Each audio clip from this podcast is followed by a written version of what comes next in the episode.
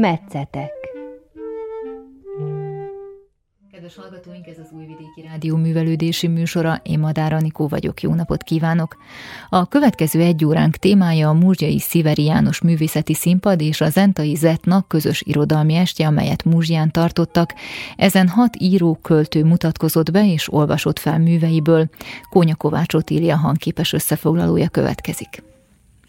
A Sziveri János Művészeti Színpad és a Zentai Zetna kiadó között mondhatjuk azt, hogy nagyon szoros a kapcsolat. Időnként vannak olyan estek, amelyek közösek, mondhatjuk talán így is, és most egy ilyenre került sor itt Muzslán. Mit jelent így a Zetna kiadó szemszögéből egy-egy ilyen est? Beszédes István szerkesztő, az Zetna moderátora. A hagyományunkhoz tartozik a kapcsolat Muzslával és a Sziveri Színpaddal. A kezdetektől együtt működünk vagy az itteni eseményeket erősítjük mi, vagy az entaiakat, a muzslaiak, illetve a sziveri színpadot körülvevő alkotók. Most ebből sajnos már kevesebb lett, meg elköltöztek, stb. De hát mondjuk szerzőként még mindig jelen vannak az etnánál, akár a folyóiratban, akár pedig a kötetekben, például Jolánka két mesés könyvét jelentettük már meg, vagy például Sándor Zolinak, vagy például talán az utolsó szövegét közölte az etnán a Cirok Feri, akivel a legrégebbi volt a kapcsolatom nagyjából 1990-től tartott. Azért is lényegesek ezek a kapcsolatok, mert hasonló környezetben létrejövő kezdeményezésekről van szó. A 2000-es éveket meghatározták ezek a vidéki helyszíneken fejlődő kis szellemi, irodalmi szellemi műhelyek. Valószínűleg ez egy pozitív hatással bírt aztán az egész irodalmi közéletünkre is, hiszen komoly szerzők nőttek ezekről a helyekről ki, és kicsit kiegyensúlyozta mindazokat a hiányvonatkozásokat ellensúlyozta, amelyek a 90-es éveket jellemezték, ami azért egy komoly válság volt a maga nemében, tehát maga az intézményrendszer is egy válságon esett, tehát amit azért nem hevert ki, de a mai helyzet mondjuk azért megváltozott, már megváltozott ez a helyzet. Mit jelentenek ezek az estek? Igazából nálunk is alaptevékenység az, hogy az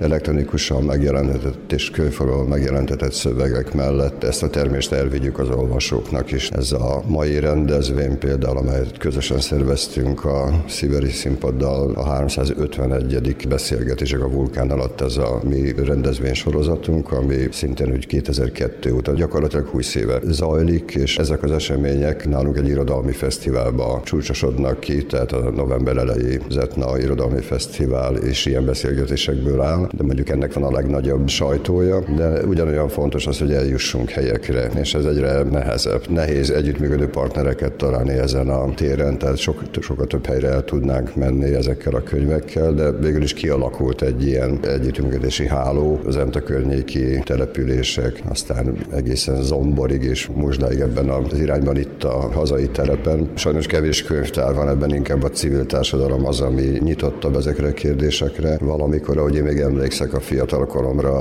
a könyvtárak voltak a generálói ezeknek az eseményeknek, tehát valahogy megváltozik az érdeklődés, azok a témák jutnak nagyobb térhez, vagy ott van nagyobb szervezői bátorsága, ahol, hogy is mondjam, mondjam, egészen közérthető témák kerülnek terítékre, és nehezebben szervezhető az olvasó közönség a kortárs irodalomnál. De hát ettől függetlenül ezért becsülendő egyébként a szíveri színpad tevékenysége is, mert tehát egy lanyuló kulturális érdeklődés mellett is föntart ilyen találkozási formákat, és hát ugyanezt próbáljuk mi is elérni, attól függetlenül, hogy éppen most mi van divatban, vagy mi kap esetleg nagyobb média átszelet. Ugye az előzetes beszélgetésben említetted azt, hogy decemberben éppen így az év végére még valami csattanót szervez a Zetna. Mi az, amire még számíthatnak így az irodalomkedvelők? Decemberi programunk még nincs kész, ami viszont biztosan meg fog történni, ez az évzáró rendezvényünk, ez a postumus sorozat, ez mindig az év leghosszabb éjszakáján, illetve hát a napéfordulón valahol december 22-e körül zajlik, és ez folyóirat, illetve műhelyes, tehát ilyenkor meg tudunk hívni fiatalokat, olyan szerzőket, akik nem rendelkeznek könyvvel, stb., de értékelhetőt tudnak az asztalra letenni. Hát ezt is már legalább tíz éve föntartjuk ezt a formát. Igen, az első az úgy alakult, hogy épp egy világvége volt várható, legalábbis bejelentették, és mi ezt ilyen túlélő formaként találtuk ki, hogy a világ vége után is van azért irodalom, tehát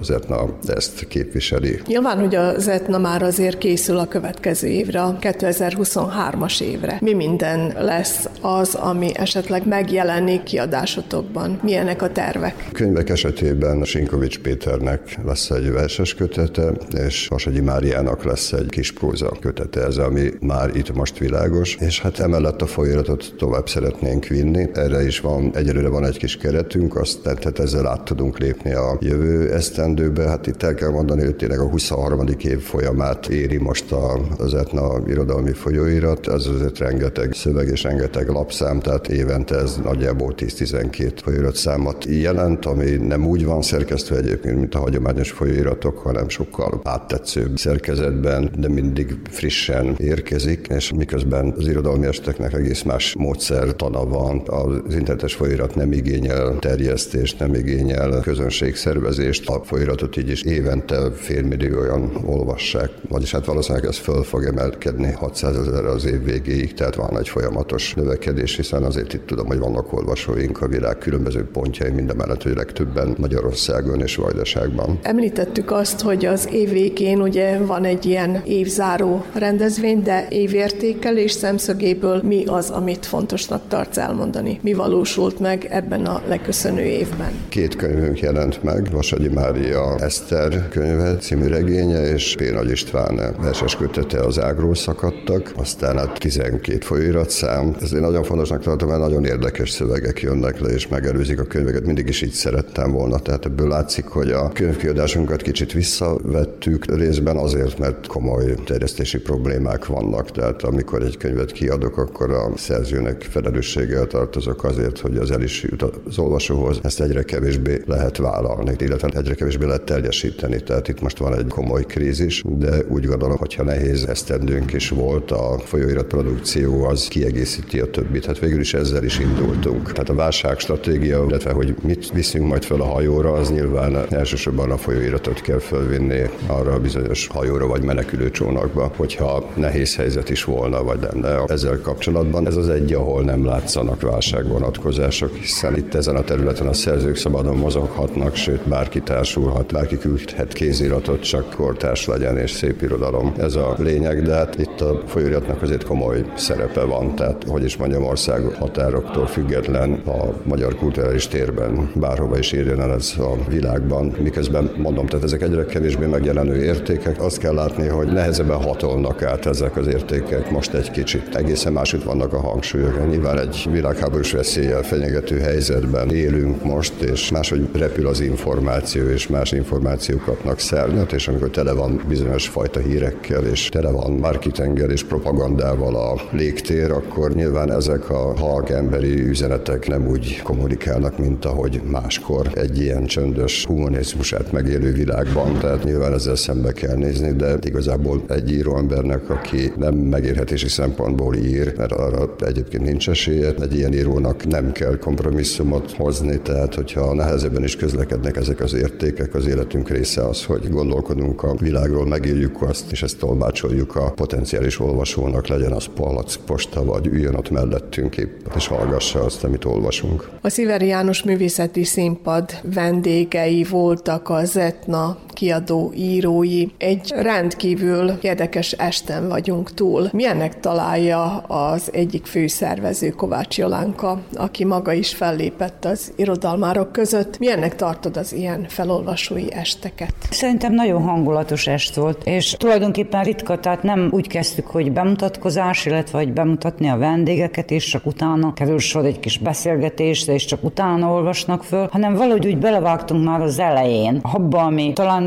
jobban fölkeltette, gondolom én, a közönség érdeklődését. Gondolom, hogy meg is lepődtek először, de nagyon figyeltek, és ez érdekes volt. Hát, hogy először mentek a felolvasások, és hiszem, hogy az ilyen felolvasások alkalmával a néző úgy elgondolkodik, hogy tulajdonképpen ki lehet ez az író, vagy vajon mivel foglalkozik, ha éppen így ír, ahogyan, és ha erről a beszélgetés utólag hangzik el, akkor ez hiszem, hogy poénosabb vagy érdekesebb. Te mit olvastál föl ezúttal? Én egy vägg full felnőtteknek szóló mesét olvastam föl. Ez mennyiben különbözik azoktól a meséktől, amelyek gyermekeknek szólnak? Akár témában is, tehát mondjuk ez a mese, amit felolvastam, ez gyerekeket nem, nem kötné le annyira. Esetleg nagyobb gyerekeket lehet, tehát már olyan pubertáskorú gyerekeket, ha érdekli őket a mese. De viszont maga a téma mese végül is, ha így nézem, akkor akár humoros is, viszont elég kemény a témája, amiben egy gyerek talán nem gondol bele. Bár arról is beszélhetnénk, hogy melyik mesének mennyire kemény a témája, vagy mennyire nem, de ez aztán mégis attól függ, hogy hogyan is van az a mese megírva. De ugye az életből van merítve itt a téma, mondjuk el röviden, hogy miről is szólt ez a kis mese. Igen, nagyon az életből, ami szerintem gyakori eset, úgy régebben, vagy talán még nagyanyáink idejében is,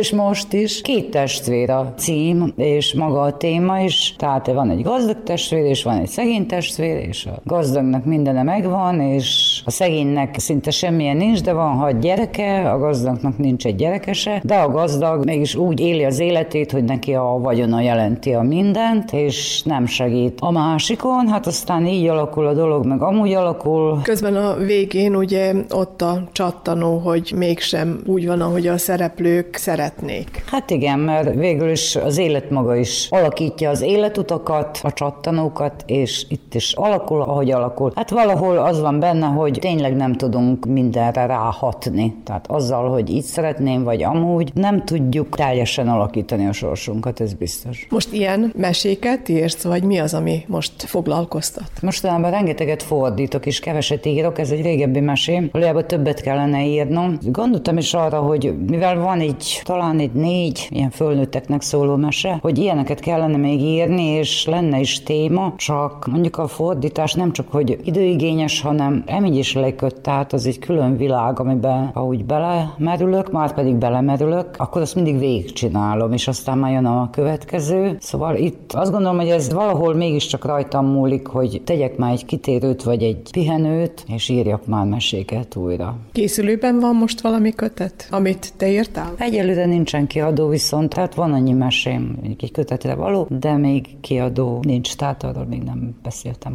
konkrétan egy kiadóval Hány mese vár így kiadásra? Egy 15 nagyjából, lehet, hogy több is, most így fejből pontosan. És a novellák esetleg? Azt említetted egy régebbi alkalommal, hogy azt is úgy szinte érzed, hogy jó lenne írni novellákat. Igen, jó lenne, és most megint ne ismételjem magam, tehát ez valójában tényleg azért van, hogy, hogy annyira ritkán írok novellát is, mert a fordítást azt tényleg nagyban, nagyban csinálom. Írtam nem régen, küldtem a Gion pályázatra az idejére. Hát annyi, hogy bekerült a novellám az antológiába, ami majd úgy tudom csak jövőre jelenik meg. Novellákból is van, szerintem van egy kisebb kötetre való. Szóval vannak dolgok, illetve vannak írások, amik valahol ott állnak nekem már évek óta, de mindig valami újjal foglalkozom, és akkor azt köt le, és akkor azt végig kell csinálni, és akkor végig csinálom, és hát azt gondolom, hogy emiatt maradnak háttérben. Elő kellene szedni. Hát végül is majd csak nyugdíjas leszek jövőre. Talán kicsit több időm lesz, nem sokkal gondolom, de lehet, hogy akkor bele kéne gondoljak ezekbe a dolgokba. És ami a műfordítást illeti, milyen könyveken dolgozol most? Most épp Rodika Marian román költőnő versét fordítom szerbre. Ezeket a verseket Balázs F. Attila fordította románról magyarra, aztán majd egy boszniai író gyerekregényét fogom magyarra fordítani. És van-e olyan, amely kiadónál van esetleg már ott, hogy a kiadás pillanata előtt? Van végül is, nagyjából már két éve vár kiadásra Zorán Penevszki Sára és az elfelejtett tér című gyerekregénye. Igen, úgy nagyjából két évvel ezelőtt fordítottam le, és Maja Sotiro mesekönyve, aminek az a címe, hogy a kisfiú, aki nem akart fát ültetni. Nagyon aranyos kis meseregényke. Remélem, legalábbis most már biztosan úgy áll, hogy a Budapesti Petőfi Irodalmi Ügynökség fogja megjelentetni ezt a két gyerekkönyvet karácsonyig. Nagyon várom. Sinkovics Péter itt az esten verset olvasott fel, és utána viszont a készülődő félben levő regényét is bemutatta a közönségnek. Korábban inkább verseket írtam, azt hiszem, hogy aki a napilapnál dolgozik, annak nem igazán akad ideje hosszabb prózai szövegek megírására, legalábbis nekem nem, én végig napilap napilapnál voltam, és ott egészen másképpen néz ki. Újabban írok verseket, de kevesebbet. Most készülőben a legjobb verseimből egy ilyen válogatás, tehát egy ilyen életmű kiadvány. Abba szedtem össze verseket, és abból olvastam fel kettőt. Örülök, hogy ez így összeér, mert most az ember egészében látja azt, amivel így foglalkozott. Két csípűműt írt, utána az ember gyorsan átáll prózaíróvá, mert ahhoz pedig ülni kell. Eddig három regényem jelent meg, azok általában jelen korúak, és magam is az én eddigi életfolyamommal veszek részt benne. Úgy gondoltam, hogy itt próbáljak meg váltani valami más, mert akkor az nekem is érdekesebb lesz. Egy korábbi korba ágyazva a történéseket, és találni egy olyan szemét, akinek nem kell okvetlenül, hogy a bőrébe bújjak, hanem inkább azt is magam alakítsam. Így kerültem én szinte teljesen véletlenül a 12. századhoz, mert akkor írt egy szerzetes, aki titkos társaságokat is vezetett, meg különféle kísérleteket folytatott. Ez egy rendkívül izgalmas személy, aki megfelel annak a célnak, hogy egy központi figurává váljon. Aztán alig néhány egy festő, meg egy grófnő van még, akik a regény főszereplői, a többiek ritkában jelentkeznek. Elég sok előtanulmányt végeztem ehhez, meg még továbbra is. Az írással lassan haladok, de talán most már összegyűlt az a mennyiségű anyag, meg az a biztonság is megvan bennem, hogy tudja magam beleérezni ebbe a korba, tehát most már inkább az írásra kellene ráfeküdni majd.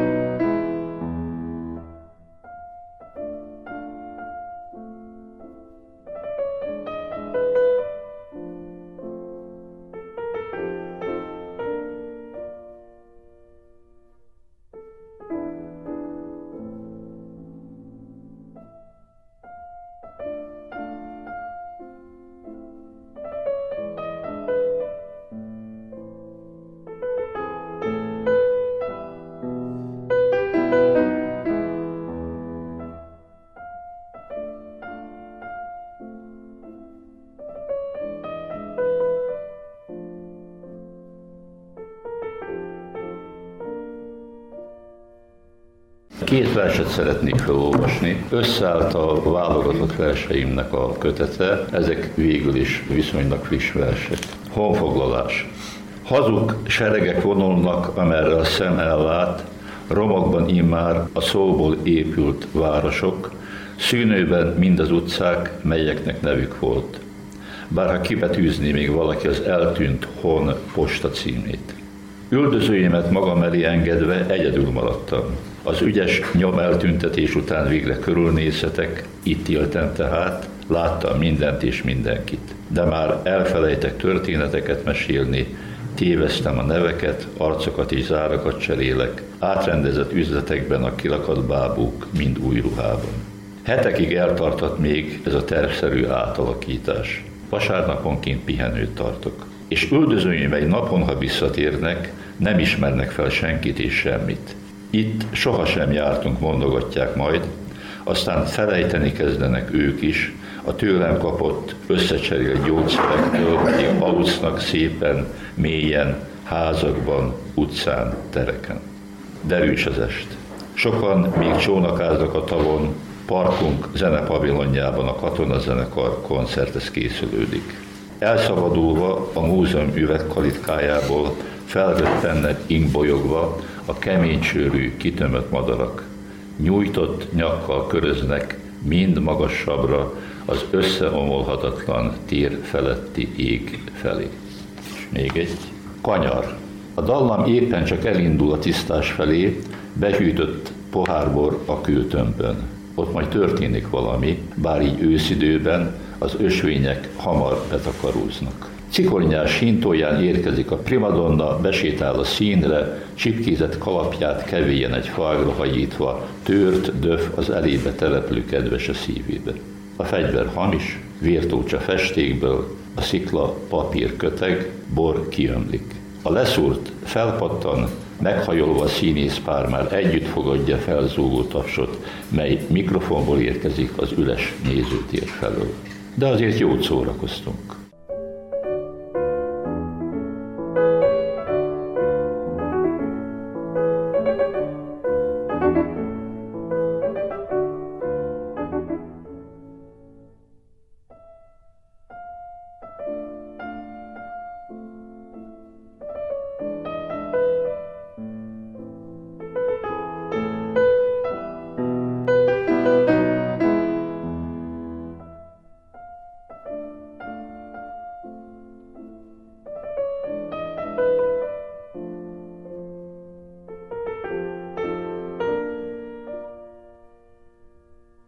Szögi Csaba nemrég vette át a híd díjat. Muzsján minden alkalommal valami újat tudunk meg rólad. Most itt aztán mit olvastál föl? Hát ez egy készülődő regény, ezzel a szövegemmel birkózok talán eddig a legtöbbet. Biztos, mert ezzel már birkóztam annyit, mint az eddig megjelent regény. Most a regényekről beszélek. Hát ez a szellem, szellem regénye lesz. Van egy ilyen trilógiám, és hát ez lenne a harmadik része, a test, lélek, szellem, és a drót volt a, a test, amint ami lent van, az volt a lélek, és akkor aztán a szellem. És hát ez egy veszélyes terep nálam, inkább érzelmi, meg intuitív ember vagyok, mint racionális, tehát a racionalitás az elég távol áll tőlem. Szellem ugye meg az valahogy valahol azért racionalitással függ össze, és most ezen dolgozok, hogy egyébként miről szól, abban mélyen nem mennék most bele, mert az hosszú lenne, de valahol ez zajlik az apokalipszis, és hogy ennek a vidámabbik, tehát a vidám kivonulást a történetből, ezt próbálom megfogalmazni. Elég kemény feladat, és tehát nem Monty Pythonosan, ugye, de, de valahogy ugye nekik is van az Always Look at the Bright Side of Your Life. Ezt próbálom egy regénybe önteni, részben önéletrajzi, ugye, mint ahogy általában az én regényeim szoktak lenni, részben fiktív, és hát most ezt próbálom írogatni, most már lassan egy évet. Annyi időt szánok neki, amennyit igényel. Egy éve, hogy írod, megközelítőleg? Tavaly októberben kezdtem írni, olyankor általában szeretek eltávolodni az otthonomtól valahova, és most a Gion házban, a Szent Tamáson a Gion házban bekéreckedtem, és ott aludtam a Gion Nándornak a gyerekkori ágyába. Német Dezső bátyám befogadott, akkor kezdtem írni, és akkor ott, ott megírtam a legelejét, és utána már nyugodtan hazamehetek, csak az, hogy a starthoz kell nekem egy ilyen, egy ilyen perspektíva, hogy otthontól távolabb. És a Szakura angyalai erről a kötetről mit mondanál? Ennek a kötet kapcsán kaptad meg a híddíjat. Igen, pontosan. Ez egy lírai kis prózákat tartalmazó kötet. Volt már egy ilyen az utolsó éjszakánk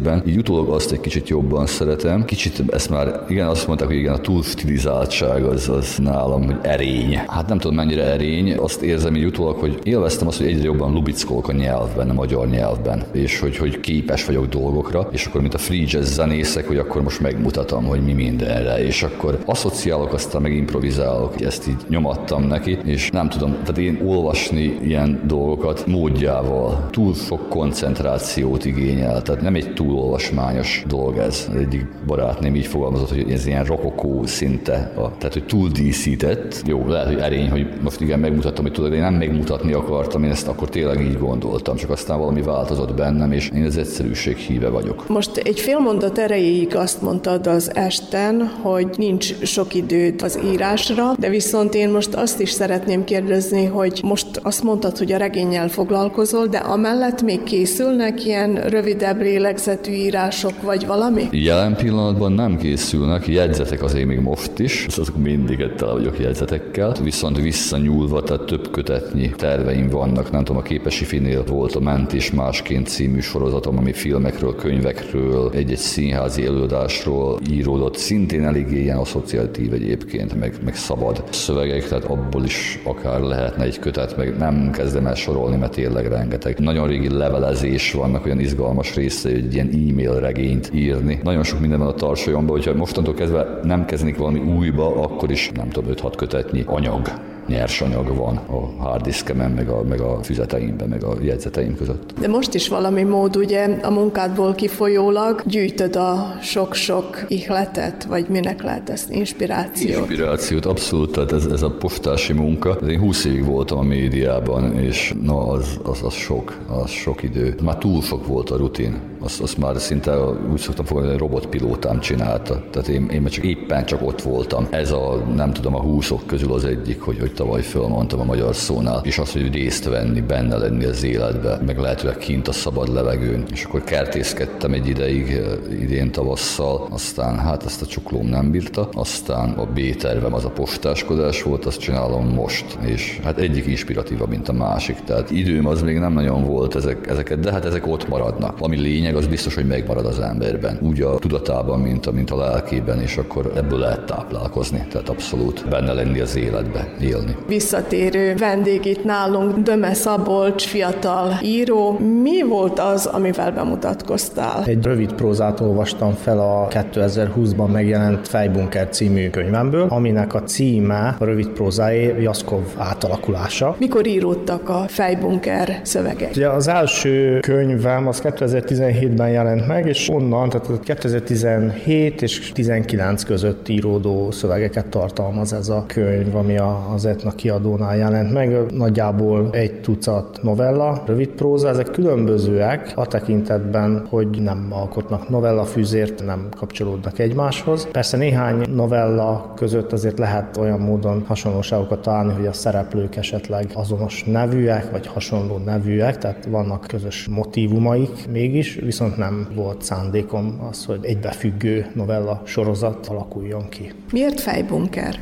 Itt próbáltam egy metaforát kitalálni, és ez jónak, megfelelőnek tűnt. Valahogy úgy alakult ki ez az összetett szó, és úgy tetszett meg nekem, hogy arra kerestem egy metaforát, ami azokra a jelenségekre, amelyek fontos szerepet töltenek be az életünkben, azonban nem láthatók. Tehát a mentális, a pszichikai valóságunk jelenségeire. Az emlékek, a szocializációval rögzült mintázatok, aztán a később kialakuló rossz vagy káros szokások, esetleg azok a szokások, viselkedés minták, amelyek például függőséget is okozhatnak. Tehát mindezek a dolgok nem nyilvánvalóak, hogyha valakire rápillantok. Azonban mégis szerintem vitathatatlanul a lényének a legfontosabb elemeit képezik. Tehát ha meg akarok valakit érteni, akkor alapvetően innen kell kiindulni, és ezekre a jelenségekre próbáltam egy szintén szubjektív, de mégis szerintem frappáns szót találni. Így jött ez a fejbunker, ami a bunker onnan ered, hogy nyilván ragaszkodunk ezekhez a pszichikai jelenségekhez, mert valamiért a az identitásunknak, a személyiségünknek a biztonságot adó részeinknek érezzük őket, tehát a komfortzónánkat, és ez a bunker, a bunker pedig megvéd, ugye, és kirekeszti a fenyegető erőket. Hát a, a fej, az pedig kicsit leegyszerűsítve a magyarázatot, ez pedig, mivel könnyen lehet, bár én nem vagyok szakértő, hogy ez az embernek ugye a agyban lejátszódó folyamataihoz is kapcsolható. Milyen mentális valósággal rendelkezünk. És nyilván ez a mentális valóság egyébként változásban van, tehát ez nem egy statikus dolog. Készül-e most valami újabb kötet általad? A rövid válaszom az, hogy nem, de érdekel foglalkoztat az irodalom, és hogy ilyen közhelyesen fejezem ki magam, vannak terveim.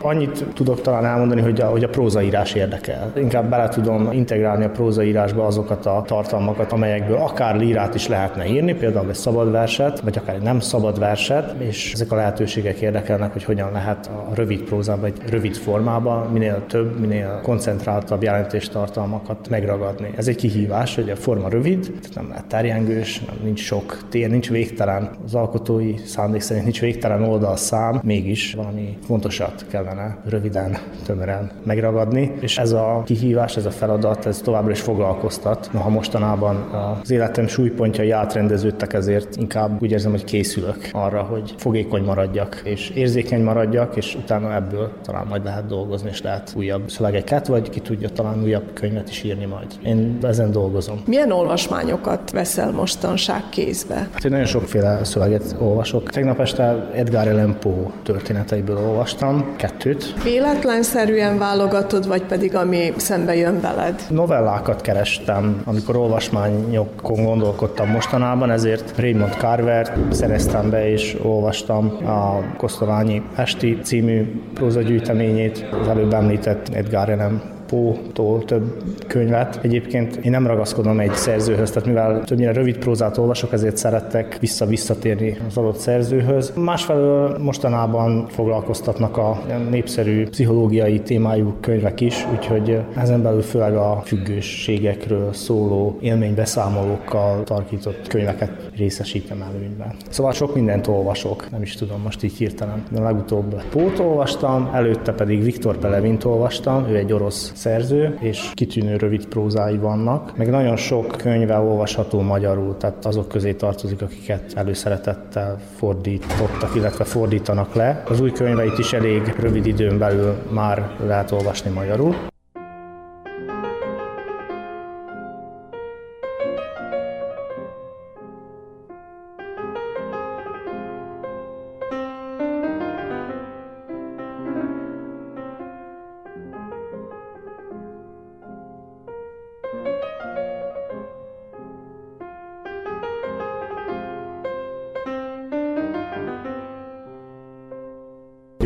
Jaszkov átalakulása.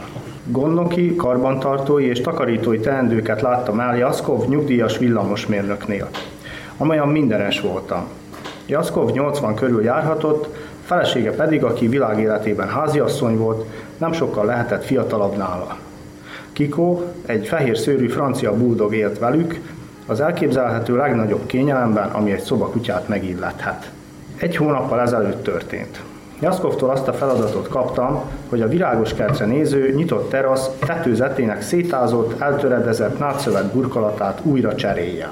A munkám abból állt, hogy a nátszövet darabokat megfelelő méretűre vágtam, majd egyesével a terasz hegesztett, lecsupaszított tetővázához erősítettem. Egy kétágú falétra közepén nyújtózkodtam.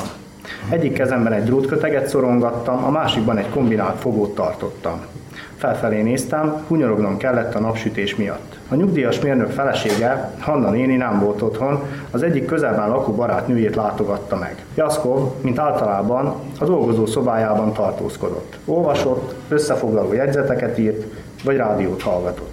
Néhány alkalommal, miután végeztem a munkámmal, behívott magához. Ilyenkor helyel kínált, kekszet és süteményt tett elém egy tégdalap alakú tálcán, üdítőt töltött nekem. Szeretett velem beszélgetni. Pontosabban szeretett hozzám beszélni. Hiányzott neki, hogy Hanna nénin kívül más is meghallgassa, hogy valakinek a figyelmét érezve fokozatosan kibonthassa a szívében szúnyadó történeteket. A mérnök szobája tele volt a műszaki tudományokhoz kapcsolódó szakkönyvekkel, azonban több polcon szépirodalmi kötetek sorakoztak. Jaszkov széles íróasztalán is mindig könyvek tornyosultak, jegyzethalmok magasodtak, nagy összevisszaságban.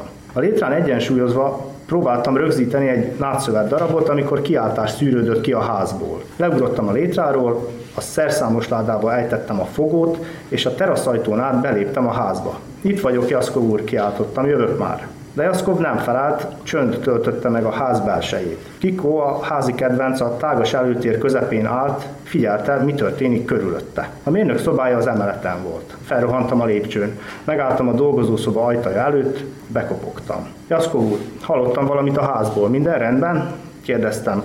Egyetlen apró nesz sem szűrődött ki a szobából. Újra kopogtattam az ajtón, újra semmi. Bemegyek, mondtam. Egy szempillantás alatt nyugtalanná váltam, nem tudtam, mire számíthatok, milyen látvány fogad a helyiségben. Megfogtam a kilincset, lassan benyitottam. A nyugdíjas mérnök íróasztal az ajtóval szembeni falnál volt. Azonnal oda néztem. Néhány másodpercig mozdulatlanul álltam, próbáltam felfogni és értelmezni, mit lát a szemem. A levegőben különös, édes illatot éreztem. Beljebb mentem. Jaszkov teljes öltözéke, oldalzsebes, övvel hordott rövid nadrágja, rövidújú inge, alsó nadrágja a széken hevert gyűrötten, órája, szemüvege és töltőtolla pedig az asztal író felületén helyezkedett el rendetlenül, mintha odahajították volna őket. Szobapapucsa benne az oknival, a szék lába előtt a parkettán. Mindezeket a személyes holmikat ismeretlen, apró szemű, kékes-fekete, szemcsés anyag borította és töltötte meg, ami ránézésre a forró aszfaltra emlékeztetett. A levegőben párafátlak hullámoztak a sötét halmokból felszállva. Kisebb mennyiségű maroknyi állt a szemcséből az íróasztalon, egy nagyobb a széken, a szék körül pedig keskeny körív berendeződött. Jaszkov úr, itt van? kérdeztem jó hangosan, de Jaszkov nem volt a dolgozó szobájában. Elindultam az íróasztal felé, majd közvetlenül az asztal mellett megálltam. Odahajoltam a feketélő, halványan gőzölgő halomhoz. Középső ujjam hegyét hozzáérintettem. Langyos volt. Ekkor vettem észre, hogy a kékes-fekete darabkák valójában különböző alakzatok, 3-4 mm-es betűk. A latin ABC aprócska, illatozó betűi. Ez az egész itt Jaszkov. Úgy látszik, átalakult betűvé. Gondoltam. A konyhába mentem a takarítóeszközökért, a műanyag kislapátért, a söprűért, egy nejlonzsákért, gumikesztyűért. Engedtem egy pohár vizet a konyhai csapnál, ittam néhány kortyot. Visszamentem Jaszkov dolgozószobájába. Ez azért nem túl sok. Futott át rajtam. Egy csomó betű. Felhúztam a kesztyűt, visszahajtottam a zsák száját, hogy a lapát beleférjen. Ki fogja ezt mind szétválogatni? Ötlött fel bennem, de gyorsan el is ütöttem a gondolatot. Mindegy, nem az én bajom. A betűszemeket az asztalról és a székről a padlóra sepertem. Óvatosan kiemeltem a papucsokat és az oknikat a szemcsék közül. Kiráztam őket. Kupacba húztam a langyos anyagot. Kemény volt, mint a köles. Leguggoltam, és a lapátra sepertem a betűket a parkettáról. Aztán a lapátról a zsákba csúsztattam Jaszkovot, betűről betűre. Néhány szem a parketta darabok közötti szűk illesztésbe szorul. Ezeket nem tudtam kipiszkálni. Ami miatt aggódtam, nem következett be. A betűk lassan kihűltek, szerencsére nem olvadt meg a nájlonzsák. Összegyűjtöttem az összes betűt. Próbaképpen megemeltem a zsákot, mégis súlyra mennyi, 4-5 kiló lehetett. A Jaszkov betű zsákot a ház előterébe vittem, jól látható helyre egy kis asztalra tettem. Újra megjelent Kikó. A fülei úgy néztek ki, mint két egyenlő szárú, szőrös fehér háromszög. Kíváncsian hegyezte őket, méregette, fürkészte a zsákot. Kerítettem egy papírlapot, a kőműves ceruzámmal ráírtam, ez itt Jaszkov mérnök úr. Átváltozott egy halom betűvé, mintha a betűk nem fokozatosan szivárogtak volna belőle a papírra, mint rendesen, hanem egy időben robbanásszerűen törtek volna elő. A végére odaírtam, a terasz tető fedése még nincs kész. Aláírtam a nevemet. A papírt széltében ketté hajtottam, hogy a két oldallapon támaszkodjon, mint egy meghívó. A zsák mellé tettem. Úgy döntöttem, aznap már nem folytatom a megkezdett munkát. A szerszámos ládát, a létrát, a megmaradt nátszövetet visszavittem a helyére, a fészerbe. Bezártam a kulcsommal a ház bejárati ajtaját, az utcai kaput szintén. Aggódva arra gondoltam, szegény Hanna néni alaposan meg fog lepődni, amikor hazaér.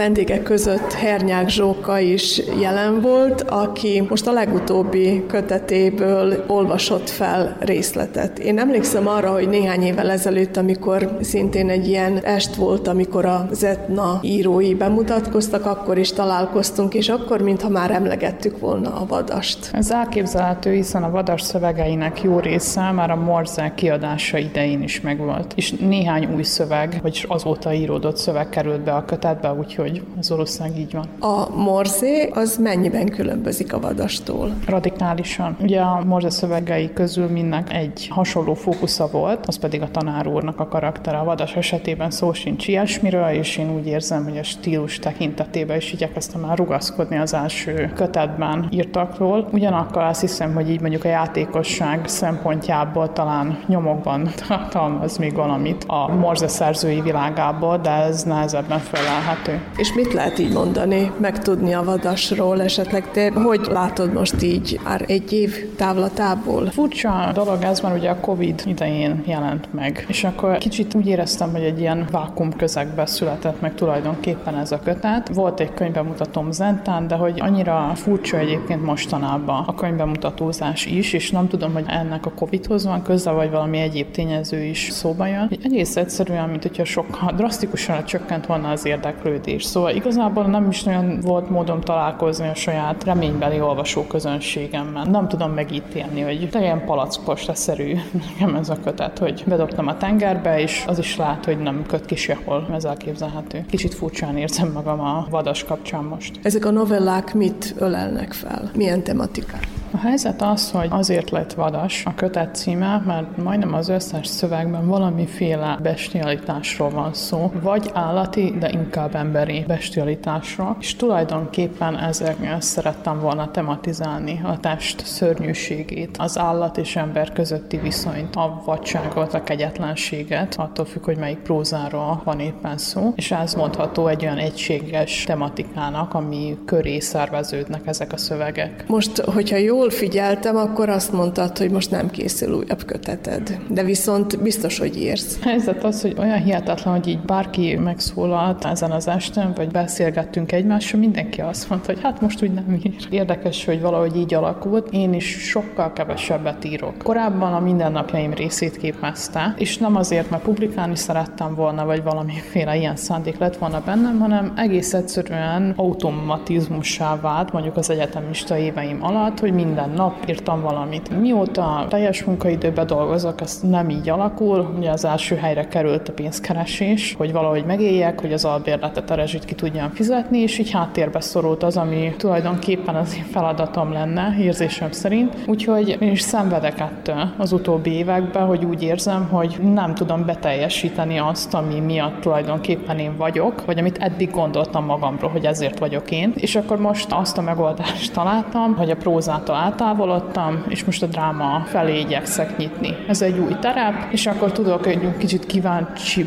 hozzáállni, vagy hogy mondjam, egy kicsit szabadabban talán. Annyira új, hogy igazából úgy érzem, hogy nincs veszteni valóm vele. Érdekes, hogy ugye felidéztétek azt, hogy milyen is valójában drámát írni, de ez ugye, ami van Újvidéken és Szabadkán is, amikor tényleg, hogy meghatározott óra szám van arra rászámva, hogy megírjátok a drámát, és akkor ugye ez 24 óra alatt el is készül, előadják a színészek, tehát ez egy ilyen gyorsított folyamat. Igen, ez az újvidéki drámaíró versenyre vonatkozik, a szabadkai más, ott még tematikai megkötés sincs, ott egyszerűen kortárs vajdasági szerzők szövegeit várják az év egy meghatározott időszakában. Vagyis pontosabban nem, azt hiszem, hogy a pályázat egész évben nyitott, de mindig a délvidéki magyar színjátszás napján mutatják be felolvasó színház keretében, úgyhogy az egy kicsit egyszerűbb dolog a szabadkai. Az újvidéki, az inkább olyan volt, mint egy sportteljesítmény nekem. Tehát, hogy mennyi idő alatt fut le az ember, nem tudom, 30 kilométert, vagy mennyi idő alatt úszza az olimpiai hosszúságú medencét oda-vissza hatszor. Tehát, hogy inkább, inkább egy sportteljesítménynek éreztem, és elég stresszes is voltam. Azért az alkotó folyamat jó esetben nem ilyen, szerintem, hogy akkor kilencig vagy ötig kell valamit csinálni, és akkor gyorsan csináld. Van olyan, hogy hónapokig rágódunk egy szövegen, itt meg nem, hogy hónapokat, perceket sem rágódhatunk rajta, mert már el kell küldeni. Hát érdekes tapasztalat volt egyébként. Azt hiszem, hogy egy kicsit túl komolyan vettem. Az volt a baj, én nagyon rágörcsöltem erre az egészre. De mondjuk belemennél egy újabb ilyen lehetőségbe?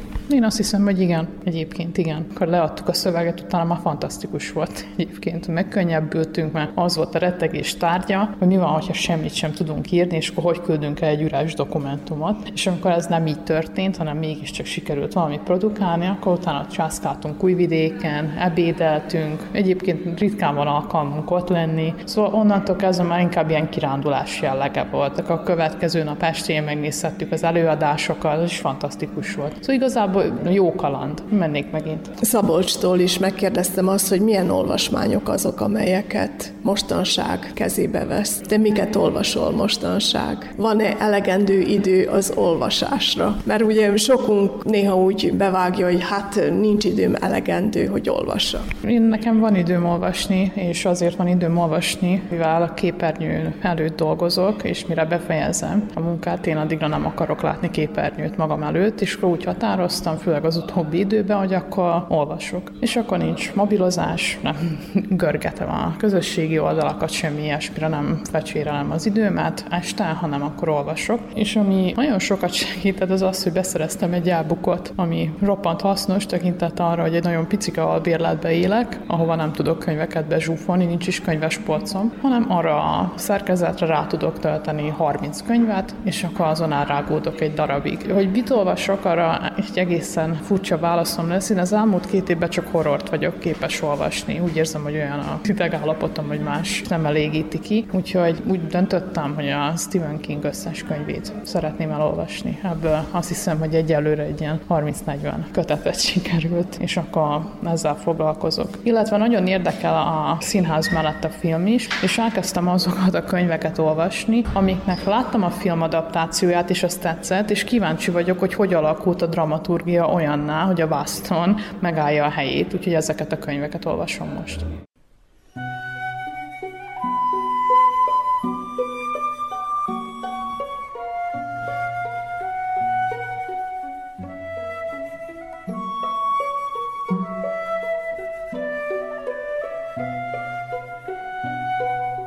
Elefánt temető. Nem tudtam rajta segíteni, pedig akkor már két tonnásra fogyott. Grafit szürke füleit mojrákta lyukak díszítették, bánatos fekete szeméből kövérkönycseppek csurrantak. De Zsizsa, a mélabús elefánt úgy tűnt nem figyel és nem felejt. Sovány farkával elhessegette a legyeket és bömbölt, mint egy elefánt.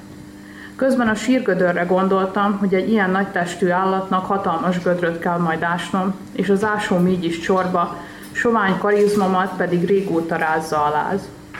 Azon méláztam, hogyan tudnám rávenni, hogy eleve egy gödörbe halljon bele, ha már úgyis mindegy neki.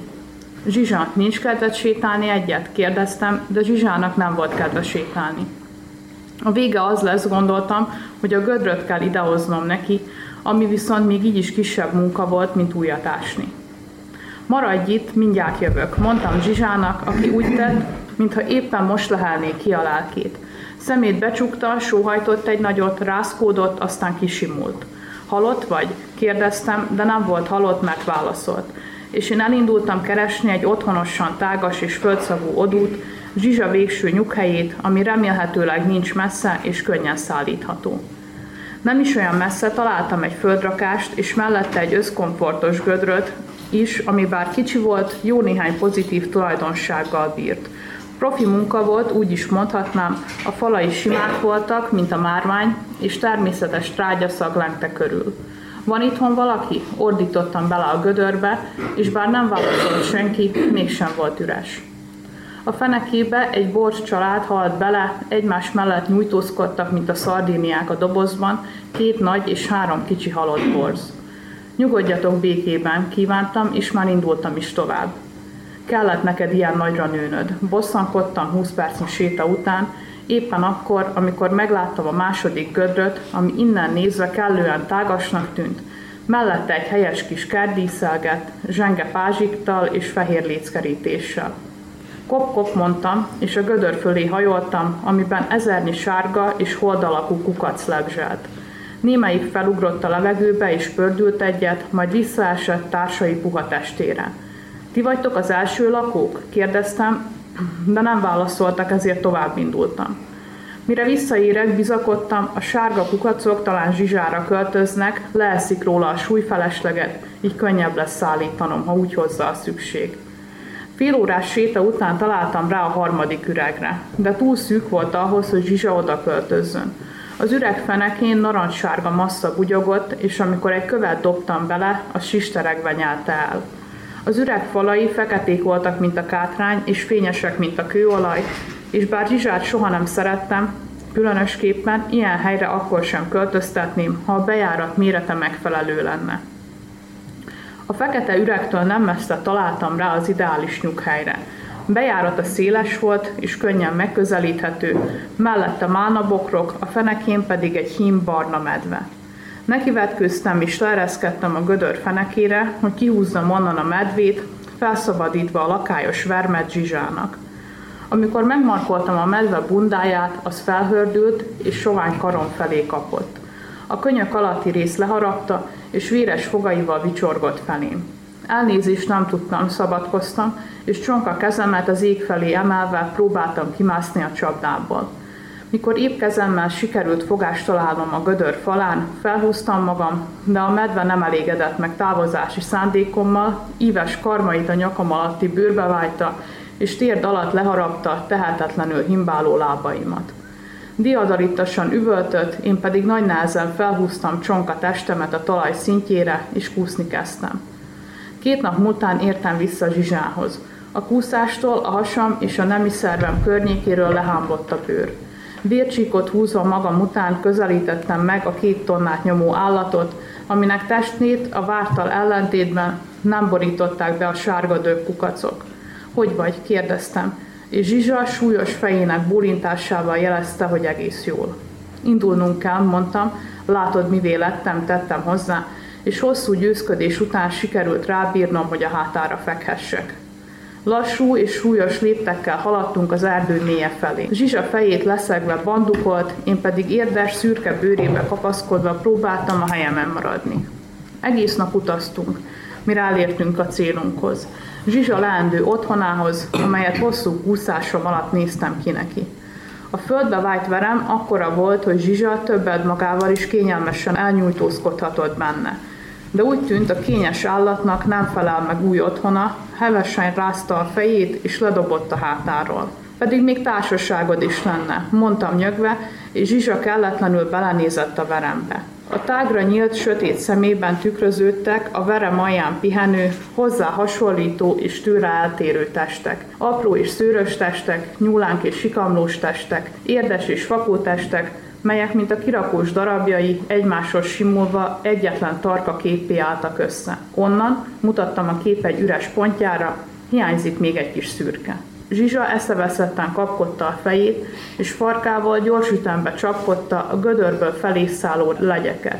Ne kéresd magad, tudod mennyi munkám van ebben? Kérdeztem tőle, de úgy tűnt nem érdekli. Ormányával csupasz hátamra csapott, én pedig épp karommal próbáltam elhajtani a zsizsa faláról felém szálló legyek raját. Nézd, milyen otthonos ez a hely, győzködtem és a tőlem telhető leggyorsabban kúztam be a gödörbe. Az ott pihenő vörös és fakó testeken haladva mosolyogtam bizalmasan Zsizsára, de ő továbbra is csak rázta súlyos és szürke fejét, és fékevesztetten csapkodott a farkával. Jó, ha ennyit ér neked a munkám, akkor maradj magadra, mondtam sértődötten, és a verem fala felé húztam, hogy kimásszak. Zsizsa azonban továbbra is rázta a fejét, úgy tűnt nem felejt, és ahelyett, hogy kihúzott volna, megfordult, és a farát felé mutatva távolodott a veremtől. Az erőm teljesen elhagyott, meg sem próbáltam felhúzni magam. Elvégre, ahogy mondtam is, ennél otthonosabb nyughelyet nem igen találni a vidéken. Helyette lassan és biztosan haladtam az árnyett testeken, amelyek közül néhány hasonlított rám, néhány pedig teljesen átért tőlem. Komótosan közelítettem a gödörfenék nyugati oldala felé, ahol emlékezetem szerint van egy csonka törzsnyi üres hely, ahonnan hiányzik még egy kis vörös.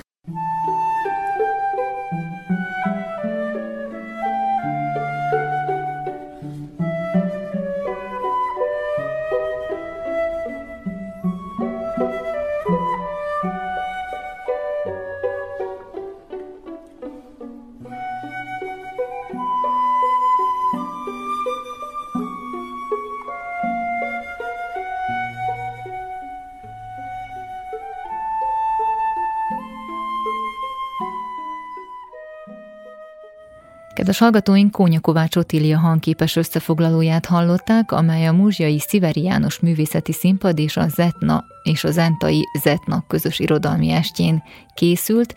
Az irodalmi esten hat író költő mutatkozott be és olvasott fel a műveiből.